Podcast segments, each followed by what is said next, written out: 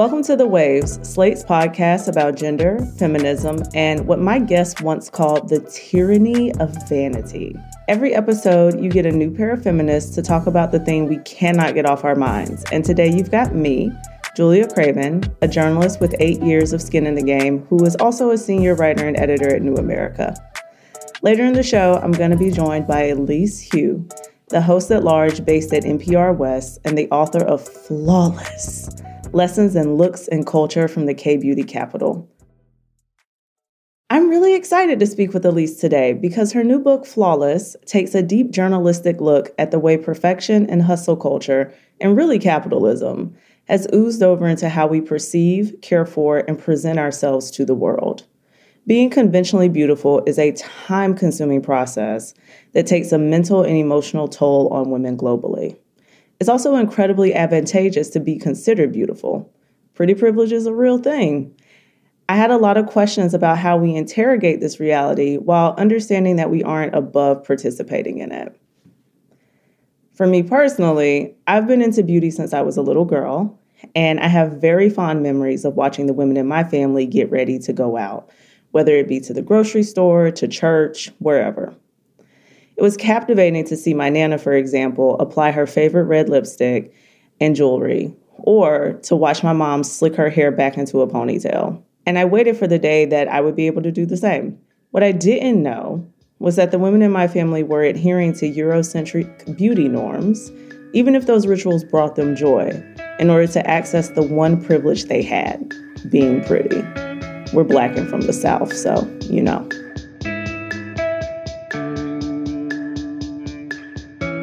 Had a lot of questions for Elise about how we interrogate this reality while understanding that we aren't above participating in it, and really that we can't be above participating in it.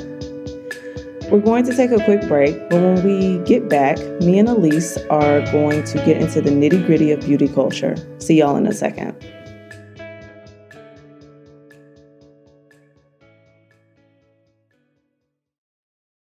Hey, Waves listeners. If you're loving the show and want to hear more, subscribe to our feed. New episodes come out every Thursday morning. And while you're here, check out our other episodes too, like last week's about likability and how unlikable female characters are finally getting their flowers. This episode is brought to you by Saks.com. At Saks.com, it's easy to find your new vibe. Dive into the Western trend with gold cowboy boots from Staud, or go full 90s throwback with platforms from Prada. You can shop for everything on your agenda, whether it's a breezy Zimmermann dress for a garden party or a bright Chloe blazer for brunch. Find inspiration for your new vibe every day at Saks.com. Welcome back to The Waves. I'm Julia Craven, and I'm joined now by Elise Hu. Elise, welcome. Thank you. I'm psyched to be here. I'm excited to talk to you about your book, which I thought was incredibly fascinating and very, very relatable. One recurring theme in the book that I found incredibly relatable was the labor of being beautiful and how time consuming and exhausting it is to be a woman who is expected to chase these unattainable beauty ideals as if we would ever catch them anyway to me, it gave hustle culture, it gave wake up and grind vibes. And you mentioned in the book that this fuels burnout among young people in Korea. Yeah, whether it's primping or plucking or waxing or shaving or dyeing or dieting or just researching products to buy or making appointments and figuring out which med spa to go to. This is a lot of time that we are spending on aesthetic labor. It's not just labor that we are doing for free, it's labor that we're actually paying to do. And I think so many of us just passively participate because we've been doing it since we were teenaged girls, you know, and then it's also sold to us as empowerment so often. Tell us about lookism. What is lookism? Because I think that might be a word that people have experienced, but maybe they haven't heard it explained before. Yeah, so add to the isms of sexism and racism. They're all intersectional, they all interact with one another. Lookism is basically discrimination on the grounds of your looks. So if you've ever been teased for your hair or what you were wearing, or just how you look, nose, skin, whatever it is, That is lookism. And in South Korea, this is a pretty well known term because it's such a societal norm. Passport photo businesses will Photoshop your image by default. Parents will gift cosmetic surgery to high school students. And so many hiring folks will require headshots on resumes because your looks are so tied into professional success and personal success and just getting into rooms. It's really framed in a society that is lookist. And ours is the same. Ours is also lookist, but I think that we try and paper over it with talk of like body positivity and everyone's beautiful, but then still still give people who are pretty a privilege, which means as we narrow the band for what we consider pretty, then we are only widening the ocean of what's considered unacceptable or ugly. And that's what's really worrying. Um, but yeah, it's working on your looks in a lookist society then is essentially situated as a matter of personal responsibility. Like you need to look good, looks matter. And so why wouldn't you do the work to try and look better?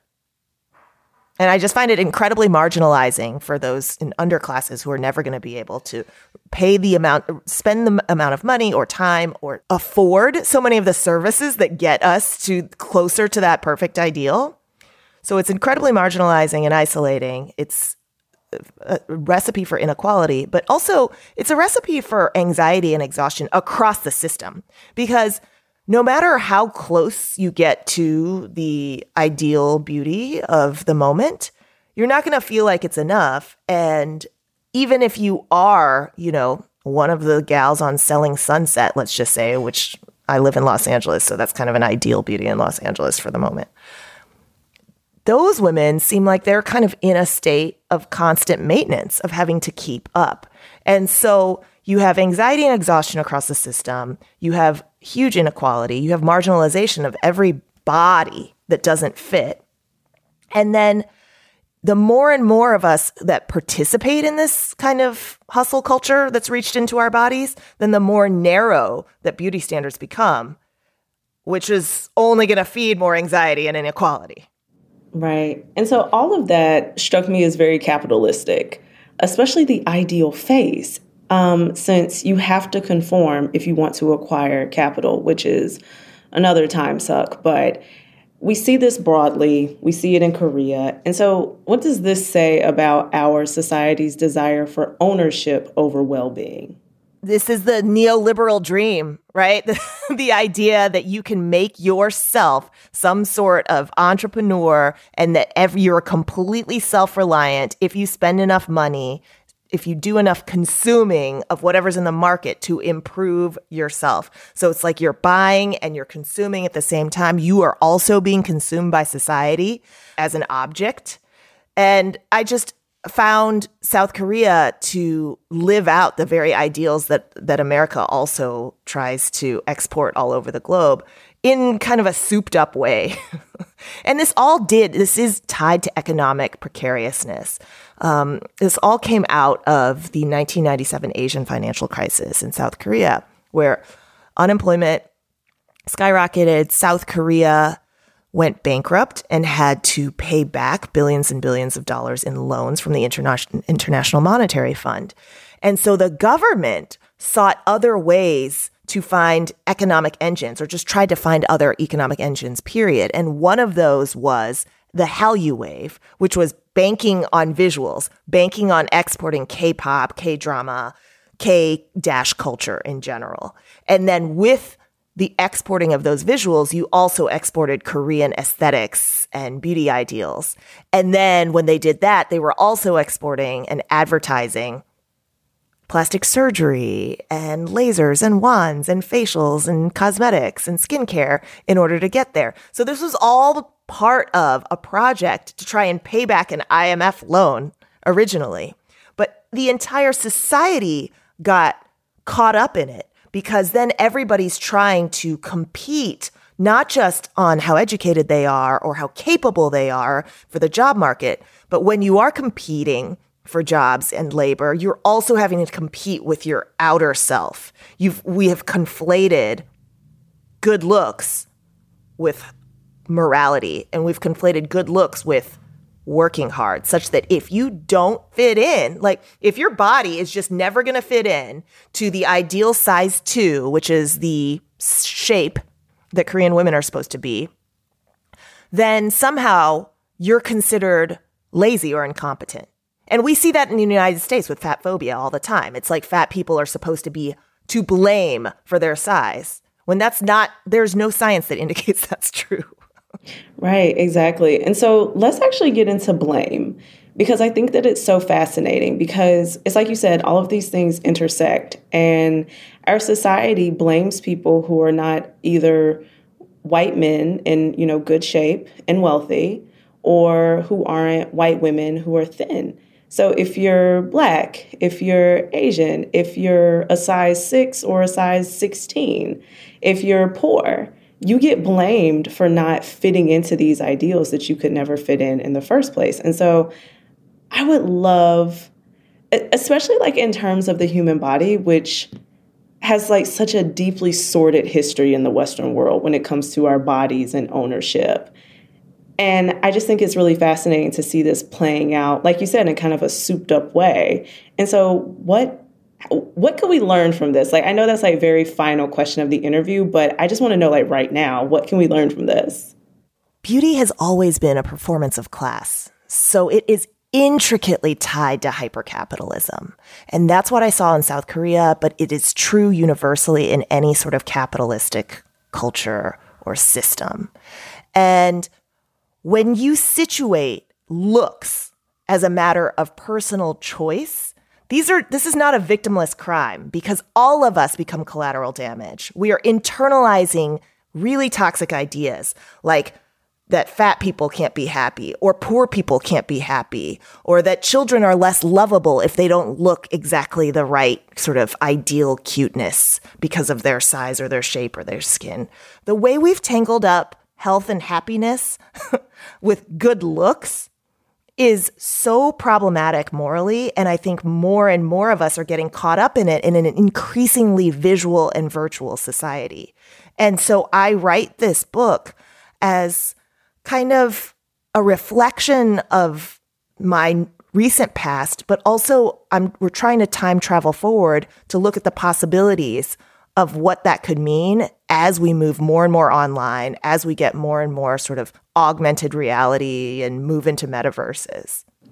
Yeah, I thought your connection to surveillance culture was fascinating. It was interesting to see someone connect the way we perceive ourselves to just like these broader issues that are going on in our world. And so I thought that the connection to surveillance culture and how, in the most disturbing instances, it was connected to how someone looked and wanting to consume how someone looked. But it also felt connected to just women not being perceived as human. I'm talking about the molka. Oh gosh, yeah, molka. So molka is the Korean term for hidden spy cameras. South Korea, I didn't even know about this phenomenon until I moved there, but there is just a network of tiny pinhole cameras that are placed in women's dressing rooms and public bathrooms and in random places so that they can upskirt. They're placed by just regular people. You could be a teacher, you could be a bus driver, you could be somebody who works in a hotel, and you could be one of these Molka type people where you're just placing secret spy cams all over public spots in order to catch women in various states of undress or in private moments. There's also this big revenge porn problem where women are filmed a lot in sexual moments, and then that footage is served up online. There's a demand for it. And so spy cams have been, it's basically functionally legal to do this because it's these crimes aren't prosecuted or they they go so rarely prosecuted. And so women in South Korea do not feel safe. They do not feel like their bodies are their own so often as they're moving through their days. And that sense of always being surveilled plays into how free we feel, how much bodily autonomy we have, and whether we feel safe in our own bodies. And I tried to link all those things together, but it is an epidemic. There has been more and more attention on the Molka problem because of the work of w- women activists, but it hasn't gone away. Now I want to talk about Choi and Lee's experiences because those two they struck me as two different facets of the white supremacist patriarchal endgame of these standards. And so, you know, for folks listening, Choi was called a darky and an ape for having a complexion the color of sand.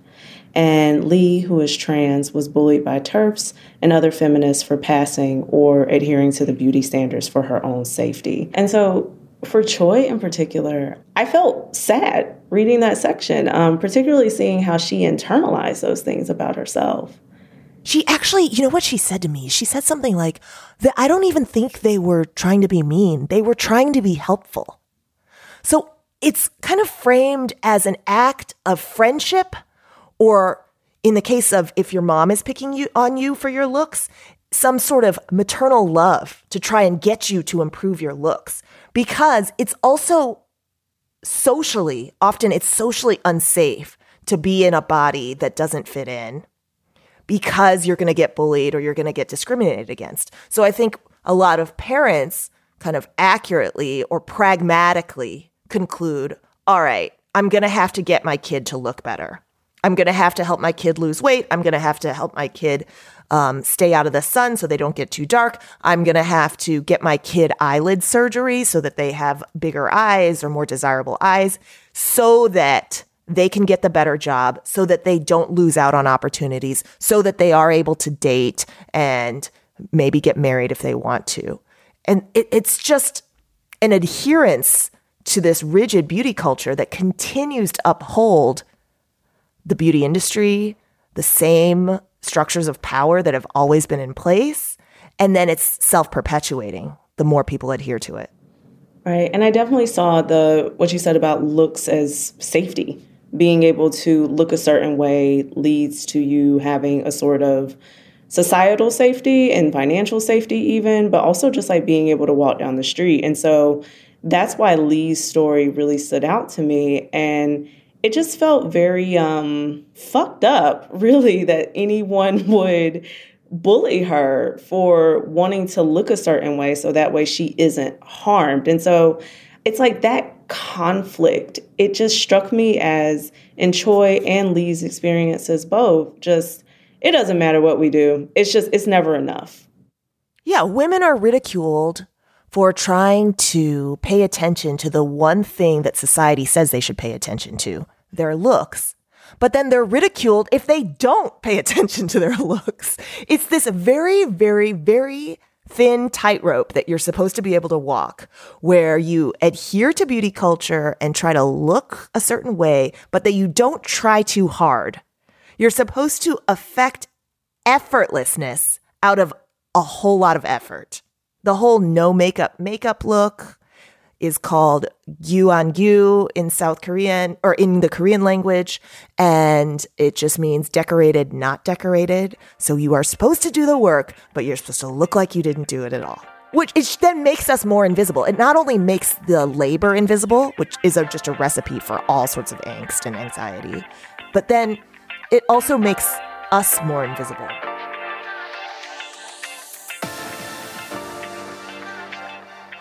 We're going to take a break here. Make sure you check out our Slate Plus segment today, especially if you're a Succession fan. Today's very special plus is going to be Slate VP of Audio Alicia Montgomery and Slate Executive Editor Susan Matthews talking all about Shiv Roy. And that decision, you don't want to miss it. And please consider supporting the show by joining Slate Plus. Members get benefits like zero ads on any Slate podcast no hitting the paywall on the Slate site, and bonus content of shows like this one. To learn more, go to slate.com slash the waves plus.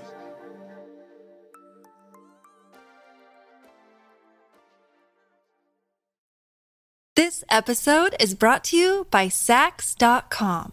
At Saks.com, it's easy to find your new vibe. Dive into the Western trend with gold cowboy boots from Staud, or go full 90s throwback with platforms from Prada. You can shop for everything on your agenda, whether it's a breezy Zimmermann dress for a garden party or a bright Chloe blazer for brunch. Find inspiration for your new vibe every day at Saks.com. Mom deserves the best, and there's no better place to shop for Mother's Day than Whole Foods Market. They're your destination for unbeatable savings, from premium gifts to show-stopping flowers and irresistible desserts. Start by saving 33% with Prime on all body care and candles. Then get a 15-stem bunch of tulips for just $9.99 each with Prime. Round out Mom's menu with festive rosé, irresistible berry chantilly cake, and more special treats. Come celebrate Mother's Day at Whole Foods Market. Hey, it's Ryan Reynolds, and I'm here with Keith, co star of my upcoming film, If, only in theaters, May 17th. Do you want to tell people the big news? All right, I'll do it. Sign up now and you'll get unlimited for $15 a month in six months of Paramount Plus Essential Plan on us. Mintmobile.com slash switch. Upfront payment of $45 equivalent to $15 per month. Unlimited over 40 gigabytes per month. Face lower speeds. Videos at 480p. Active Mint customers by 531.24 get six months of Paramount Plus Essential Plan. Auto renews after six months. Offer ends May 31st, 2024. Separate Paramount Plus registration required. Terms and conditions apply if rated PG. Another day is here and you're ready for it. What to wear? Check. Breakfast, lunch, and dinner? Check. Planning for what's next and how to save for it? That's where Bank of America can help. For your financial to-dos, Bank of America has experts ready to help get you closer to your goals. Get started at one of our local financial centers or 24-7 in our mobile banking app. Find a location near you at bankofamerica.com slash talk to us. What would you like the power to do? Mobile banking requires downloading the app and is only available for select devices. Message and data rates may apply. Bank of America and a member FDIC. Welcome back to The Waves. I'm Julia and I'm with Elise. And we are talking about beauty culture and capitalism and sexism and racism and lookism and how all of that shit is really unfair. The first part of our show was we went into some really, really deep systems. And now I want to talk to you about another part of your book, and this is the sticky part that I really enjoyed you investigating. Why is it important for us to interrogate these systems while understanding that we are not above them or above participating in them. Because I think that's key. Yes. And the reason why I wrote this book too is because beauty is something that I find really fun and uh, alluring a lot of the time. And it's kind of a thin line between what I enjoy and want to take part in and then feeling like I'm on a hamster wheel of having to keep up and sort of perform for the eyes of other people. And so it's a duality that it's so worth interrogating because all of us take part in it in one way or the other. You know, we have bodies and then we are on screens for the most part and for often for most of our days. And we're quite seen, you know, in terms of our faces, right? Like our the face is the front of shop. And so I don't think any of us can avoid it and I just worry that we don't think about it enough as a matter of politics, that is. I don't think we think about how political it is and how much it intersects with larger systems of labor. And so the worst thing we can do is just like passively go about without being aware of all the ways that our bodies are sold to and then objectified or parts of larger machines like economic machines. And I still, this isn't, the book isn't a polemic. It's not like, hey, everybody should be an escape the corset woman and shave their heads and stop wearing any makeup. And I, I what I want, ideally, is for us to opt out if we want to opt out or opt in if we want to opt in, but not all chase the exact same kind of Instagram face or now it's metaverse face ideal because surely that doesn't match up with everyone's desires. There was some study that shows that kid that showed that kids as young as 3 start learning their preferences for what is attractive from their peers, from other people. What humans find desirable tends to be what other humans find desirable and that happens very very young. And so the more even teens and kids are fed ideal images, the more we want to chase them. And the more we think that's attractive and we think other kinds of skin or shapes or hair or sizes are not attractive. And that is just so anathema to the diversity and the richness of the human experience. So I love I love beauty. I love skincare. I love everything about it. I love getting dolled up. it's fun. And I've always thought that it was fun. And I think that's because I saw my nana and my mom and like my great grandma, like I saw them get dressed up and I saw them like put on their jewelry and put on their lipstick. And there, it was something like very ritualistic and beautiful about it. And so I wonder if just like throughout this reporting, you maybe not, maybe solution isn't the right word, but how do we participate in these things, these rituals, these beauty rituals that we love? While at the same time not beating ourselves up on those days where we don't feel like doing it and just not feeling compelled or like we have to do it. Fundamentally, we have to break the link between external appearance and worthiness. The big overarching problem is that too many of us are defined by our, our appearance and that if we look good, somehow that means we have a good life. And if we don't look good, we assume that that person doesn't have a good life. That is what we actually have to think critically about. And then from there, we can take the time and set our own boundaries and recognize and reconcile the tension of beauty for each of us personally. But at the very least, we shouldn't just reinforce out of reach beauty ideals passively because, like we've talked about, time and money matter. And then you mentioned the word ritual, which I think is so important. Just as I've remapped my relationship to work as a millennial, where I've set boundaries and I no longer respond to slacks at any hour and I cannot be bothered on the weekends, we can also remap our relationship with aesthetic work and figure out all right, I'm going to take a beat and figure out what actually feels good to you and feels like it's a ritual and you're wanting to do it and you can continue to do it for the rest of your life instead of seeking a result or putting on a costume. So I have a kind of a test for myself, which requires a kind of quiet and taking a beat and resting. And it is asking myself whether the practice or the procedure or the treatment that I'm participating in feels like it's ego driven, like I'm doing it for someone else or I'm doing it to look good or I'm doing it for the gram or whatever, versus soul driven that I feel more connected to me. Like I am more Elise when I do this. And that kind that test is something that you can apply only if you're really listening and listening to you and listening to kind of the essence of who you are. That was really beautiful. and it also it makes me think about the relationship that so many women are trying to have with self-care, right? Where it's like we're not doing this to post a reel or to or hopefully you're not doing it for that reason or to post on TikTok. You're doing it because waking up at 5:30 and going to the gym and getting it out the way and having coffee, that just makes you feel good. Like that makes you feel good about your day, it makes you feel good about yourself.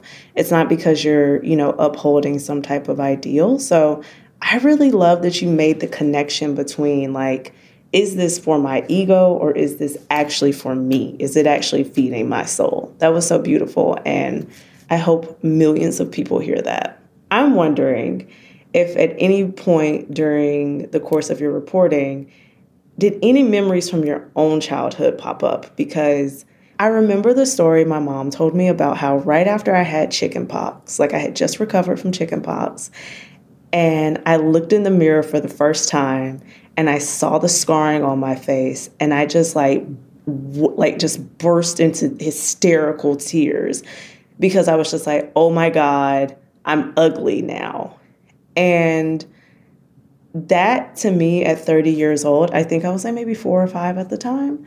And so at 30, I'm just like, this is terrifying to like be that young and realize like oh my skin to one realize that my skin isn't perfect and two to realize that it matters that young. And so i'm wondering like did anything from your own like childhood come up while you were doing this book where you were just like whew my gosh? For sure for sure because we learn we we start tying our physical appearance to worthiness or a lack of worth so young as your memory showed you. For me, it was also blemishes on my skin, but blemishes on my legs because I scar really easily from mosquito bites and mosquitoes love me. And so when I was little, I would often kind of scratch my mosquito bites and they would leave scars. And I was so taunted by the other little boys, the little boys on my street that I would go riding bikes with. And they would, they would ask me if I had chicken pox. So it's similar and related. Um, and, I just remember sort of being ashamed and feeling like I had to cover up. And this is that idea of covering and really, ha- really having to cover up anything about yourself that you feel is stigmatized. But all of us very young, I think, become victims of lookism. Of we get made fun of or bullied for our appearance quite young, and then we are aware of what people see as our flaws, and then internalize those flaws as something lacking about ourselves. And it's so heartbreaking for that to happen in these formative years because they stay with us. You're 30 now, and that memory still comes back for you. And I'm 40, and those memories still come back for me. And it's taken me so long. It's taken my entire adult life and doing so much of this reporting to try and untangle this and feel really worthy in my body and not spend a bunch of time in front of the mirror. And I think it's so important that I do and that I do this work and that I am kinder to myself and that we should all be kinder to ourselves because I don't want to model the same kind of trauma or angst about my body or bodily shame to my kids now. Which is what I think happened with our mothers and our grandmothers, because they were constantly passing down certain ideas about being pretty or the importance of being pretty or being presentable or girlish because they were operating in a time period where there were so so many fewer choices I think for women and so it was really logical that they have to behave a certain way or be ladylike or pass in whatever way they needed to pass. And I just think, at least now in 2023, we should celebrate that the hard won freedoms and choices that we have, even though there's still a long way to go. And one way to do that is to not play into these ideas of what being a girl or being a woman is supposed to look like if we don't want to. Elise Hu is the author of Flawless. It is out now at your favorite local bookstore. Elise, thank you so much for being on the show. I am delighted to have been on. Thank you for having me. It was so fun. That's our show this week. The Waves is produced by Cheyna Roth. Daisy Rosario is senior supervising producer. Alicia Montgomery is vice president of audio. And we'd love to hear from you. Email us at thewaves at slate.com. The Waves will be back next week. Different hosts, different topic, same time and place. Take care, y'all.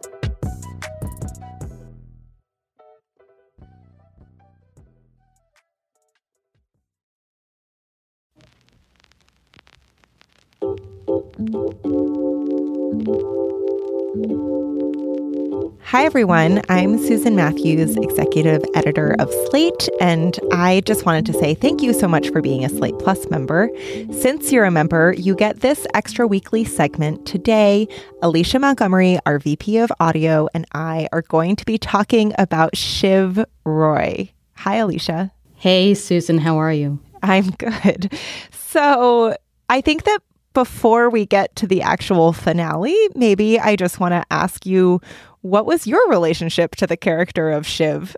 You know, I got PTSD every time she came on screen because if you're a woman in a workplace and you're a feminist, there are all these women out there who are sort of um, what feminists for kicks, for play, for the moment that it helps them, and are just as ready to to cut you off at the ankles and stab you in the back in the boardroom um, as any man. And so I have sort of um, a love hate relationship with Shiv, which I think a lot of feminists do. And um, what was your relationship with her? Yeah, I totally agree. I think that for a long time I was wondering if Shiv could be the person I was rooting for. Um, like one of the things that I think is really amazing about this show is that all three of the siblings are such fully realized characters. And we talk about this in Slack at Slate all the time, like who's rooting for whom and who who the Kendall girlies are, et cetera, et cetera. And I feel like I never I never joined the Kendall train and I was always kind of bopping between Shiv and Roman, who are so opposite. But it was like almost the same thing of like Shiv is complicated and she she has this interesting backstory where like she did leave the family and she had kind of her own career that was at least ostensibly on her own merits and she has ostensibly the right politics and there are all these things about her that make you want to root for her but then when you see her actions like particularly over the course of this season her politics are so incredibly negotiable so i was always interested in her as a character. I always kind of wanted to root for her and was kind of intrigued by a, sh- a show that would position her as actually succeeding. But I think that the main thing that I felt this this season in particular is that it just kept on propping Shiv up as the example of why women are so handicapped and, and cannot be successful in this kind of particular world. You know, that's interesting, Susan, because one of the things that always, from the beginning, bothered me about Shiv was that she seemed to assume and lean into the idea that her being a woman made her sort of special and refreshing in terms of being a leader of the company. Because, you know, her brothers spent their whole lives, it seems like, you know, sniveling and groveling and working their whatchamacallits off, trying to impress their father, trying to um, show dominance in boardrooms with Frank and Carl and, and the whole lot.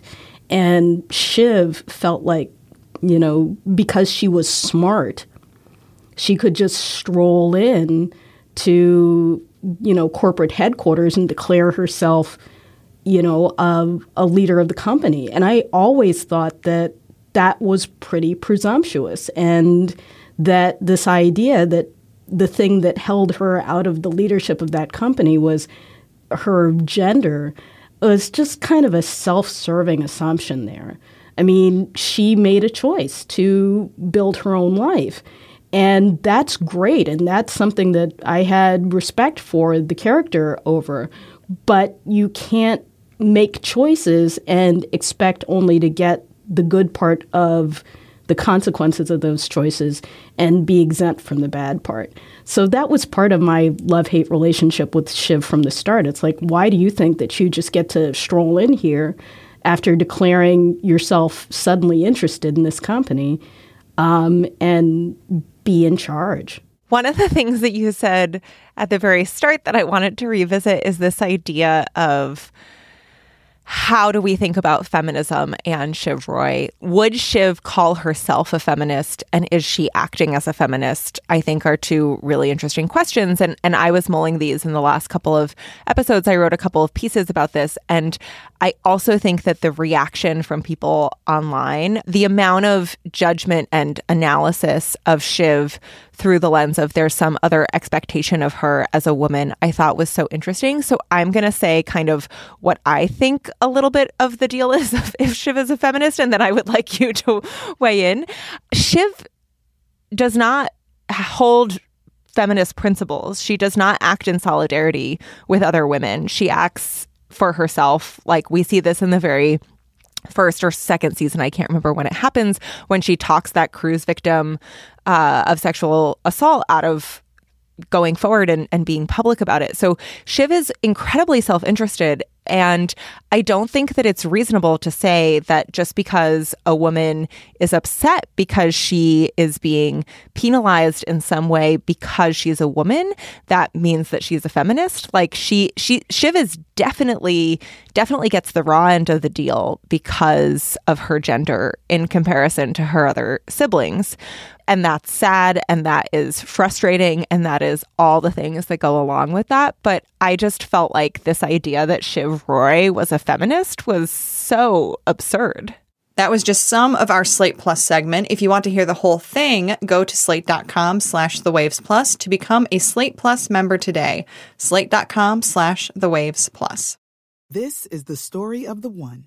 As head of maintenance at a concert hall, he knows the show must always go on. That's why he works behind the scenes, ensuring every light is working, the HVAC is humming, and his facility shines. With Grainger's supplies and solutions for every challenge he faces, plus 24 7 customer support, his venue never misses a beat. Call quickgrainger.com or just stop by. Grainger, for the ones who get it done.